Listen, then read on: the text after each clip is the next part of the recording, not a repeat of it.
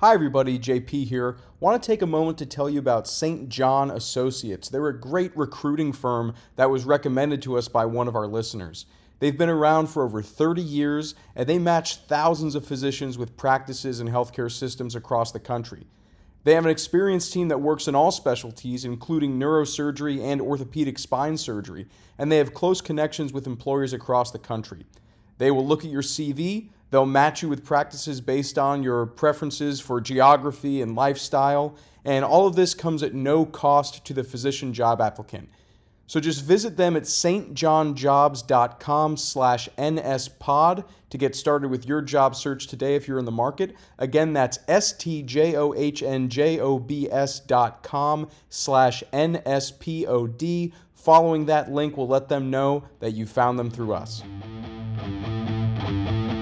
This is the Neurosurgery Podcast.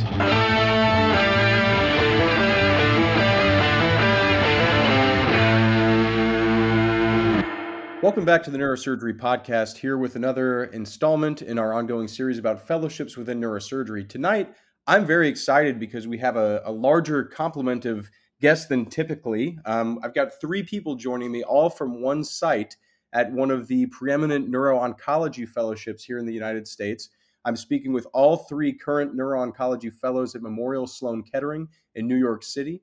I am delighted to be joined by Dr. Matthew Pease, who trained at uh, University of Pittsburgh, who's there studying cranial neuro-oncology.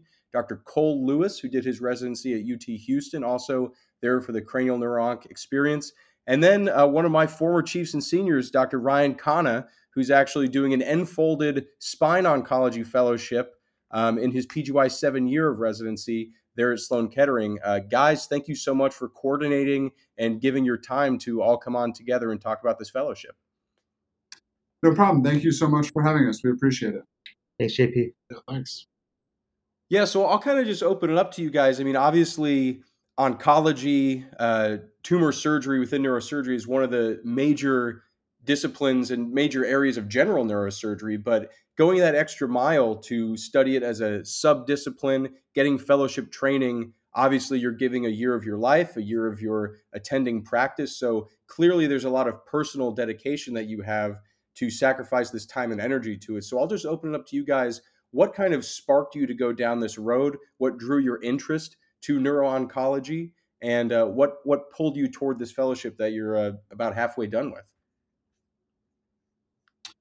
Uh, so I think uh, so. This is uh, Cole. Uh, I think a couple things that really kind of made me go down this path. I, I really enjoyed tumor surgery during residency, um, but I started to realize that we were getting a very limited viewpoint of the disease. Obviously, we were focusing on the you know the surgical section and you know the, the care of the patient in that regard, but we were missing a huge part of the of the puzzle, which is the you know the preoperative uh, thought process that goes from an oncologic standpoint, as well as all the adjuvant therapies, uh, you know, treatment resistance, recurrence, et cetera. So I think I really wanted to get more of an exposure from a big picture perspective of treatment of the disease, not just the, the technical aspect, but more importantly, the the total kind of uh, pre-surgical through adjuvant therapy care of the patient. And so that uh, kind of pushed me towards wanting to do a neuro-oncology fellowship. And I thought, um, where else better to do it than at Memorial Sloan Kettering?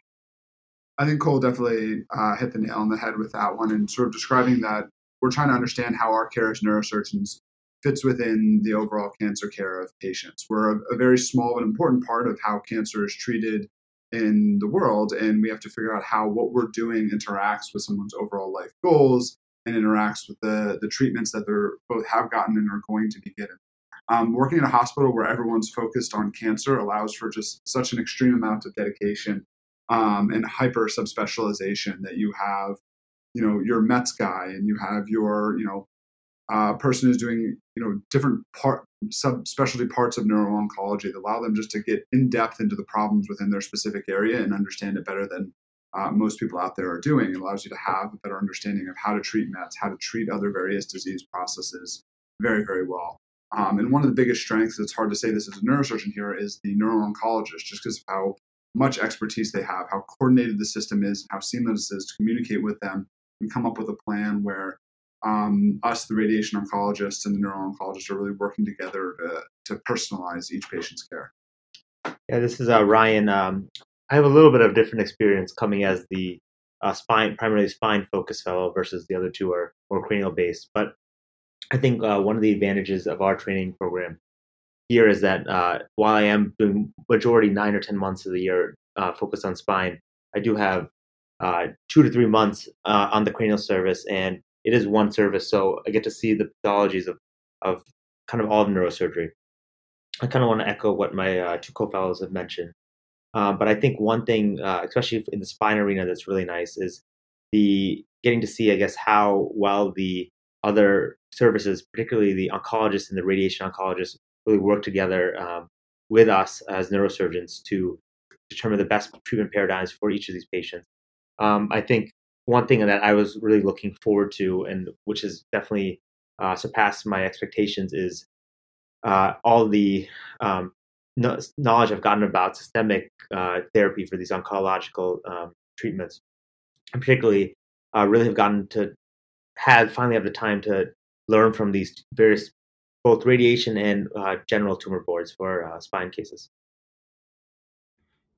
You know, it is interesting about this fellowship in comparison to some of the other subdisciplines. Uh, this is not, as you all rightly pointed out, this is not really a technical fellowship, so to speak. Obviously, when you go as a, a postgraduate fellow, you're in a different hospital, different attendings, you're going to pick up technical tricks. You're going to see different ways that different people do things. But in comparison to, say, doing an open vascular fellowship if you come from somewhere that doesn't have a lot of open vascular volume, or doing a spine fellowship in a similar circumstance, or doing endovascular where you're getting credentialed to do an entirely different universe of techniques. This fellowship um, the reputation has always been, and talking with you guys now, it seems to be more focused on the systems of care, um, research networks, pushing things forward with um, the basic science and clinical science of caring for these patients. So I wonder if did you guys have this interest when you were coming into neurosurgery? Did you envision for yourself a career of treating patients with oncologic disease at a deep level? Or did this develop during your residencies? The more you were exposed to these people, the more you were taking care of them, and the more you were interacting with these other services that you've mentioned? So, Matt Pease here. So, I can start by saying that my answer is yes and, and no. Um, I always sort of knew I was interested within cranial surgery when I started out with neurosurgery, my research in medical school and in college was all geared toward that. I didn't quite understand the nuances of neurosurgery and how systems care applied until I sort of gotten further along in residency. And that's when I sort of realized the importance and value of a place like Memorial Sloan Kettering, where you can truly understand how you fit in the, the broader picture and sort of a bigger team. Um, and so I started out with an interest within neuro-oncology, within taking care of brain tumors, and that sort of blossomed as I got a better understanding of exactly what that meant. Yeah, uh, this is Cole. I, I have a similar uh, kind of interest. I came in and I very early on realized that I had more of a particular interest in, in the cranial setting. Um, and then just with more and more exposure to oncology patients, kind of developed the passion from there. Um, I think I definitely have, even though I came here with the mindset that this was looking at more of a systems practice and the global view of the patient care, I think I've not only understood that part more, but it come to enjoy it that much more uh, having been here. I think it, you know, it's changes the feeling of being the the technician to more being the, the patient's physician, uh, and and not just you know taking care of them when they're in the OR or immediately postoperatively, but you know understanding the limitations of surgery, understanding the limitations of uh, non-surgical care, and then being able to try to best mesh those together. I think is a really exciting and and really fulfilling uh, aspect of, of this field. Uh, this is Ryan here.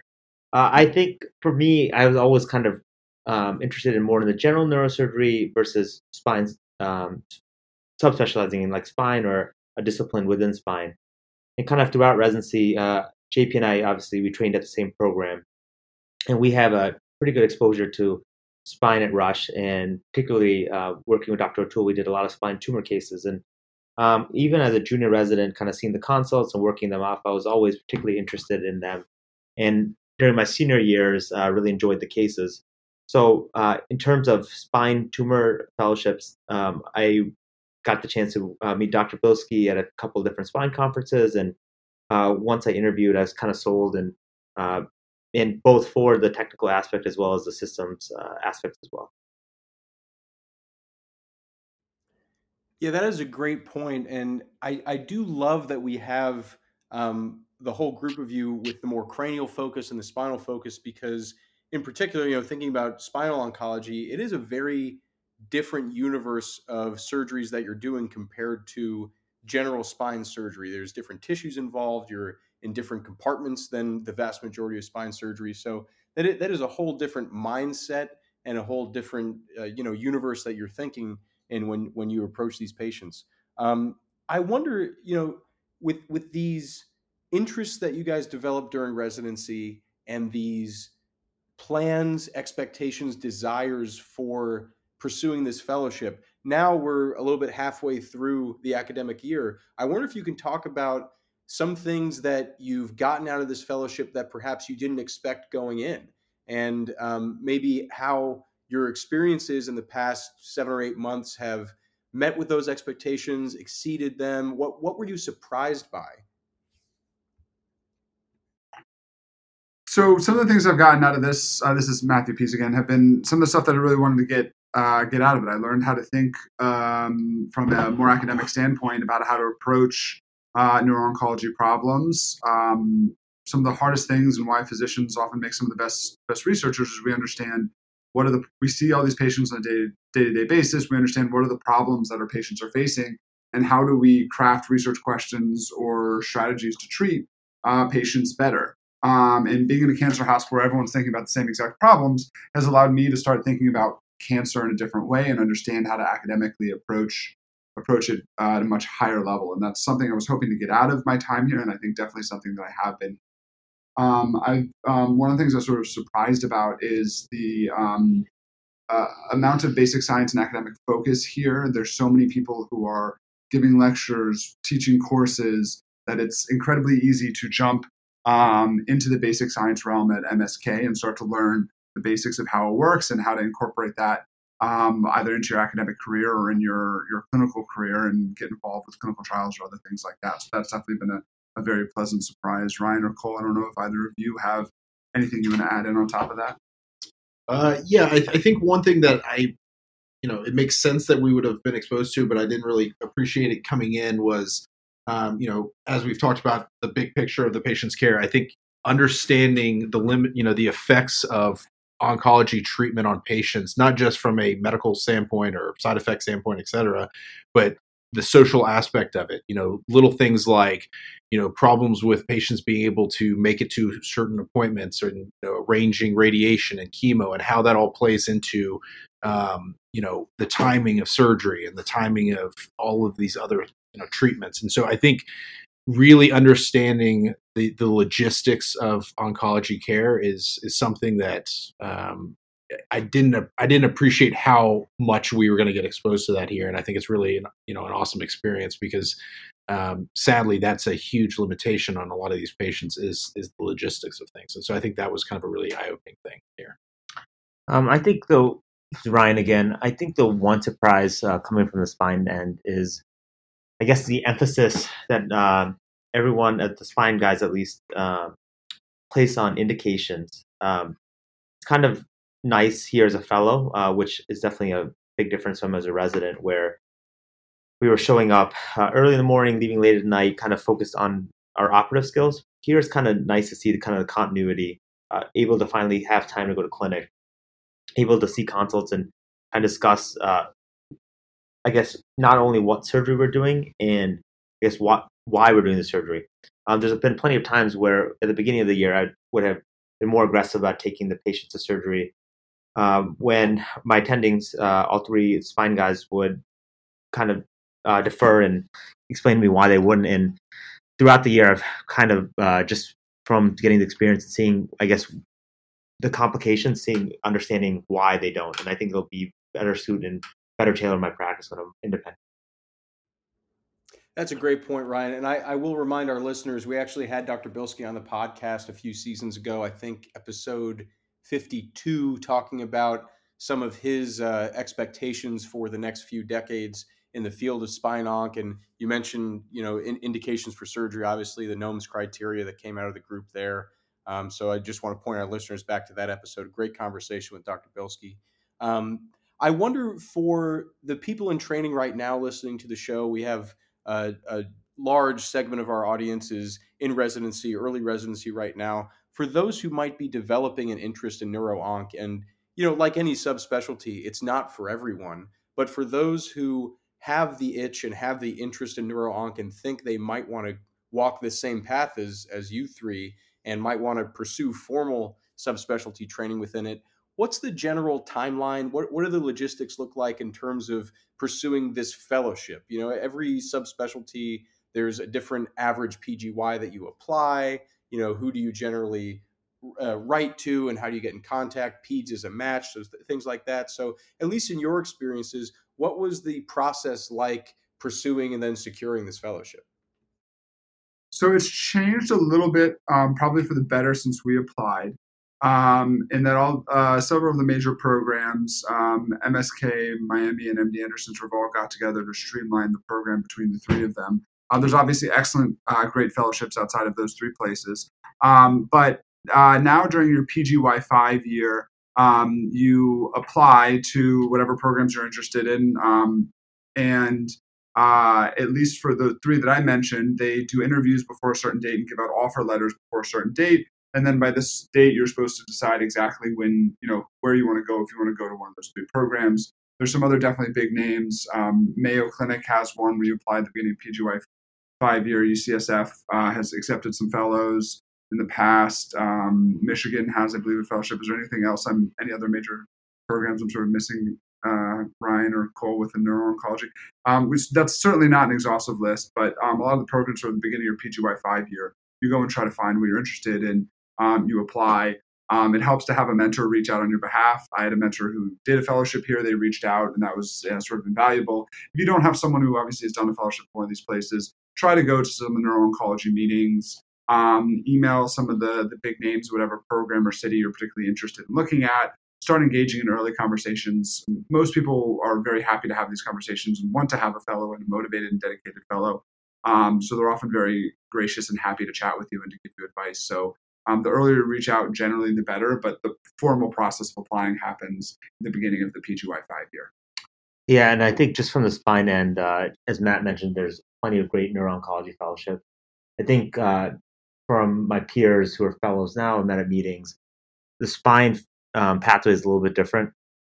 I think here and MD Anderson are probably the two most formal of the spinal oncology fellowships. Uh, however, there obviously are a lot of great fellowships in comprehensive spine, um, like where JP and I trained at Rush. Uh, there's a two month rotation on spine onc. I believe uh, I think UCSF has one and there's obviously great spinal oncology programs even outside of the country. Um, so I think that's another, and I know that the fellowships for those kind of might process might open up a little bit earlier. Um, Brown I know has a great one as well, and I think that's early in PGY five. So I think it's important to look at kind of all the options um, as you start looking at applying. Yeah, that's great. I mean, a, another interesting point that I mean, I'm halfway through my PGY four year right now, so I'm starting to just hit the point where I have to seriously think about this stuff. And you know, do you do a fellowship? What fellowship do you do? Why do you want to do a fellowship, et cetera? So I know that a lot of junior residents and a lot of people approaching mid residency are all being faced with these questions now because we're getting to the age where you kind of have to pull that trigger or at least start that work so that when the time comes to apply, you're ready and you're informed. So, again, geared toward those people that might have an interest in neuro-onc, maybe you could talk a little bit about not just what you're getting out of this fellowship right now, but what do you intend to do with your careers that you think this fellowship was either necessary to achieve or is making you, you know, significantly more capable of achieving? What what doors uh, is this fellowship unlocking for you so that maybe people will hear your career plans and, and hear the kind of practice you're envisioning and think, oh, well, I want to have a job like that. Maybe I should do a fellowship if that's the way you get to that job. Uh, sure, I'll, I'll go first. This is Matt Pease again. Um, I think that um, the one of the major benefits of the fellowship, especially a fellowship of a large program, is it opens up another major network for you. You have your network of people who went to your residency program Um, even people who didn't directly meet, often you'll meet out in meetings or you didn't overlap with. Uh, they're they're on your team and they want to help you. Um, and by doing by going and doing a fellowship, you open up a whole other avenue of, of both attendings and previous graduates who want to help you. Um, it gives you an immediate amount of credibility in terms of um, applying for jobs because you have two groups of people who can vouch for you. Um, and that's helpful in the sort of the immediate term. In the long term, for what I'm really interested in doing is I want to run clinical trials uh, within neuro-oncology um, and going to a large center that runs more clinical trials than pretty much anyone else. Um, there's formal coursework I'm taking. I'm getting involved in clinical trials that are being done here. I'm getting involved in evaluating clinical trials um, and starting to lay the foundation for me to understand how to successfully run clinical trials and be able to implement this at whatever program I end up um, long term. So that's I had a very specific interest academically that I wanted to achieve here, and I think this has been an amazing place, a great place to get that started. Hey, it's Cole. Uh, yeah, you know, just to echo a lot of what Matt has you know just said and had said earlier, I think you know one of the beautiful things about an institution like this and and and numerous of the other fellowships is being in a place where there's basically limitless opportunities in what you want to do, and whether that be clinical trials, whether that be basic science research, whether that's you know just clinical research. Um, all of those doors are open when you're at a facility like this. Uh, you know the, the networking and, and really kind of connecting with that part of the field is obviously invaluable as well. Um, and I think it basically just it it just opens up multiple new pathways so that you can kind of customize your future that much more. Uh, and so I think you know obviously first and foremost it, it, it it will make you better prepared to take care of this subset of patients. There's no question, uh, but I think it will also empower you to potentially put yourself in a position where you can, you know, create your practice uh, the way you want it. Uh, Ryan here again. Uh, I think for me, um, I've always kind of wanted to be more on the terms of general to specialize. I kind of always, always want to be more specialized, subspecialized. And I think getting a intense, dedicated training in a particular discipline within neurosurgery, um, depending on whatever discipline you decide on, it's really helpful. And as Matt and Cole alluded to, the network here at MSK is great. Um, and just the even non-neurosurgical, the amount of um, smart, um, very dedicated people um, is just sounding here. So it's good to kind of rub shoulders with these ambitious people, and I think drives all three of us to try to push our field forward in the future.